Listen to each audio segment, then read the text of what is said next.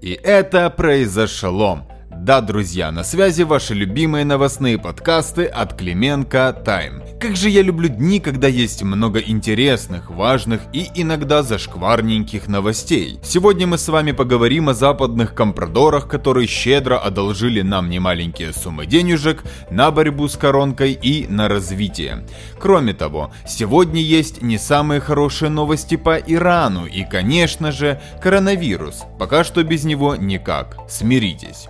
Ладно, давайте уже скорее начинать. Поехали. Итак, Традиционным началом нашего сезона новых подкастов стали новости по коронке. Начнем с них. Жесткий карантин в Украине начнет действовать с 8 по 24 января. Таким было решение правительства сегодня. В свою очередь глава Минздрава решил пойти в банк и сделал заявление, которое многим не понравится. Не прошло, как говорится, и 5 минут, как Степанов сказал, а давайте продлим карантин до 28 февраля. Перед тем тем, как это решение было принято, журналисты разных изданий гадали на кофейной гуще, попутно обращаясь к своим источникам. А когда же будет карантин? И в противостоянии выиграли издания «Левый берег» и «Вести». Теперь же я списочно расскажу, что будет закрыто, а что открыто. В общем, ограничения коснутся общепитов, но они будут работать на вынос или в режиме доставки, кинотеатров и театров торговых центров, но будут работать магазины с товарами первой необходимости – еда, лекарства, ветеринарные препараты, бытовая химия, спортзалы, бассейны и фитнес-центры. Также есть хорошие новости для школьников и студентов. Вы уйдете на каникулы. Будут работать только садики. Но есть и нотка позитива. Будут работать общественный транспорт, продуктовые магазины, аптеки, банки, заправки, почта и отели, а также салоны красоты и парикмахерские по предварительной записи. Официальные спортивные мероприятия будут проводиться без лишних глаз. В общем, локдаун будет полегче весеннего, но вы все так же будьте ответственными и осознанными. А теперь, опять же традиционно, поговорим о вакцине. МИД Украины попросил Канаду помочь с получением вакцины от коронавируса. Об этом сообщает пресс-служба МИДа. Так, замминистра иностранных дел Евгений Енин провел встречу с послом Канады Ларисой Галаздой. В ходе мероприятия стороны обсудили получение партии медикамента для Украины. Известно, что Канада закупила вакцины столько, что можно, извините, проколоть 154 миллиона человек при населении около 37,5 миллионов. Также чиновники пообщались на тему координации усилий в расследовании авиакатастрофы МАУ в Тегеране, ну и про разные инвестпроекты и планы по модернизации соглашения о свободной торговле. Предоставит ли Канада нам вакцину и во сколько это нам обойдется, пока вопрос. У нас в Телеграме, небольшой спойлер, выйдет комплексный разбор по вакцинам. Как выйдет, обязательно почитайте, наша редакция, как всегда, постарается. И раз мы уже коснулись темы авиакатастрофы МАУ в Тегеране, теперь немного про Украино-иранские отношения. Если вкратце, игры с выплатами Ираном компенсации за сбитый самолет МАУ в Тегеране продолжаются. На этот раз страна отозвала предложение о заложении в бюджет 200 миллионов евро на выплату компенсации родным погибших. Об этом сообщает замминистра иностранных дел Евгений Енин в эфире общественного радио. В чем же причина такого разворота? Серьезные внутренние дискуссии в иранском обществе, потому что деньги должны были выделяться из Фонда национального развития. Проще говоря, иранцам не понравилось то, что деньги будут направлены из этого самого фонда. Енин говорит, что они еще не начинали переговоры с иранской стороной о размере компенсаций. Выяснилась и позиция Украины по теме. Оказывается, она будет зависеть от обстоятельств катастрофы и от уровня сотрудничества и обеспечения объективного и беспристрастного расследования катастрофы. В общем, складывается впечатление, что Иран будто бы играется с Украиной. То шашечки, то ехать. Вначале, напомним, в стране заявили, что выплаты таки готовятся, а теперь это якобы не нравится общественности, поэтому мы платить не будем. Тем временем кейс со сбитым самолетом постепенно глохнет, медийный скандал сходит на нет, а родственники жертв остаются один на один с этой проблемой. То есть украинской стороне как бы тоже стало пофиг. А пора бы, наверное, нашим дипломатам думать о международном давлении на Иран, например, санкциями или эмбарго, иначе дальше разговоров дело не дойдет.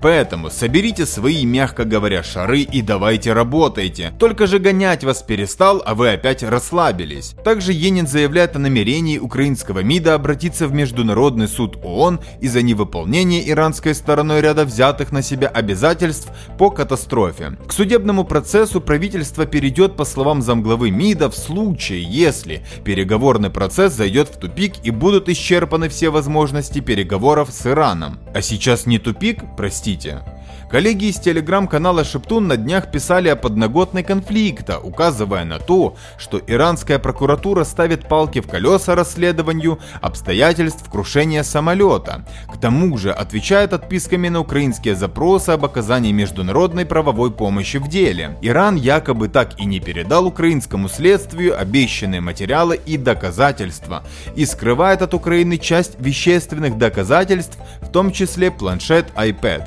найденный на месте крушения самолета, который вызывает особый интерес правоохранителей. Что я тут скажу?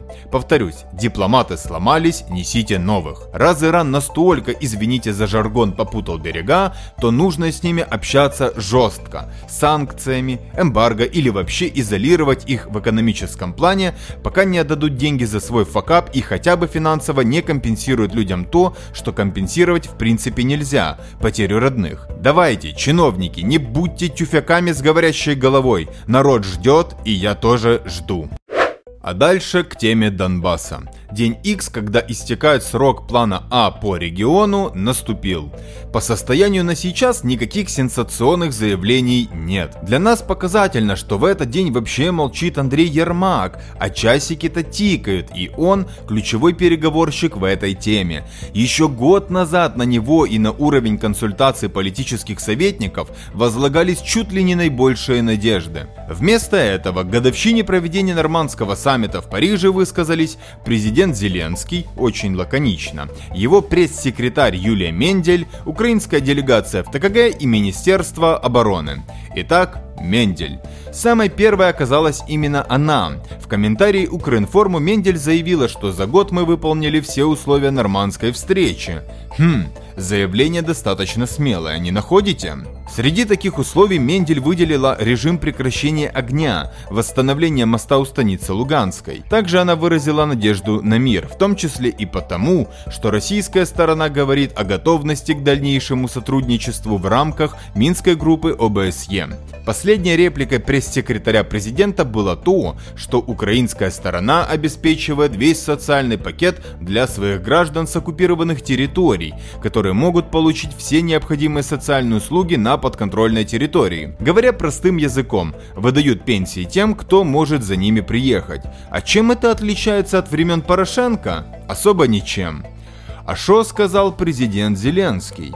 Президент в Инстаграме выложил фотографию с прошлогодней встречи в рамках нормандского формата и с подписью следующего содержания. «Путь к миру нелегкий, но знаю, мы сможем». Конец цитаты. Больше пока никакой реакции не было, ни видеообращения, ни публикации на сайте. Мы утром писали, что подождем до вечера, и еще тогда засомневались, что это что-то изменит. В итоге тишина и перекати поле. Короче, максимально общее и лаконично.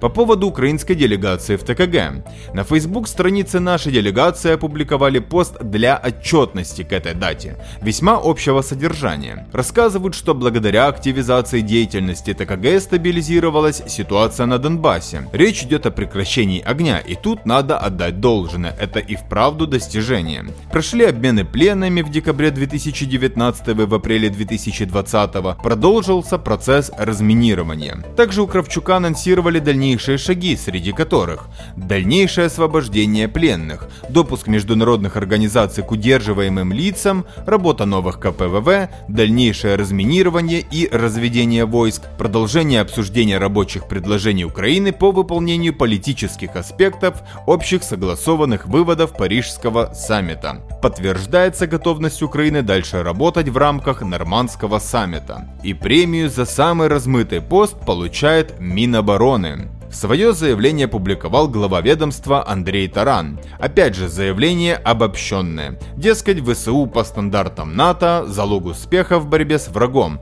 Евроинтеграция делает нас способными к противостоянию российской агрессии.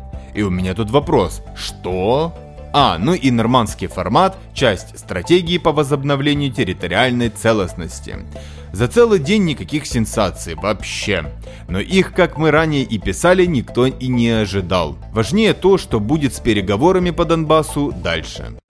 А теперь рубрика «Пышаемость». Еврочинуши дали нам денег, правительство и офис президента ликуют. Европейская комиссия выплатила Украине 600 миллионов евро в рамках программы макрофинансовой помощи, связанной с COVID-19. И да, конечно, эти деньги займ. Просто все, что мы получаем от Запада, принято называть помощью. Вы думаете, на этом все остановилось? Но не тут-то было. Европейский инвестиционный банк также выделил Украине 640 миллионов евро на социально-экономическое развитие восточных областей, развитие транспорта и модернизацию транспортной инфраструктуры. Об этом сообщает пресс-служба Кабмина. Вице-президент банка Тереза Червинская сказала стандартную фразу, мол, благодаря трем кредитным программам банк в очередной раз подтверждает свое стремление поддерживать развитие Украины. А сами подписанные сторонами соглашения предусматривают 340 миллионов евро на восстановление инфраструктуры и улучшение условий жизни и ведения бизнеса в пострадавших от военного конфликта регионах на востоке Украины, 200 миллионов евро на улучшение качества и надежности общественного транспорта в почти 20 городах Украины, 100 миллионов евро на модернизацию 183 километров автомобильных дорог в Луганской области. В общем, акция невиданной щедрости от западных партнеров продолжается. Стоит, наверное, напомнить, какой у нас долг перед щедрой Европой. 16 с копейками миллиардов. Хотелось бы надеяться, что новые полученные деньги от наших так называемых друзей пойдут в нужное русло. Побудем оптимистами. Друзья, вы уже извините, что я сегодня был немного жестким. Просто я надеюсь, что какой-то политик меня услышит и такой «Черт, а ведь он прав, пора бы мыслить как государственник».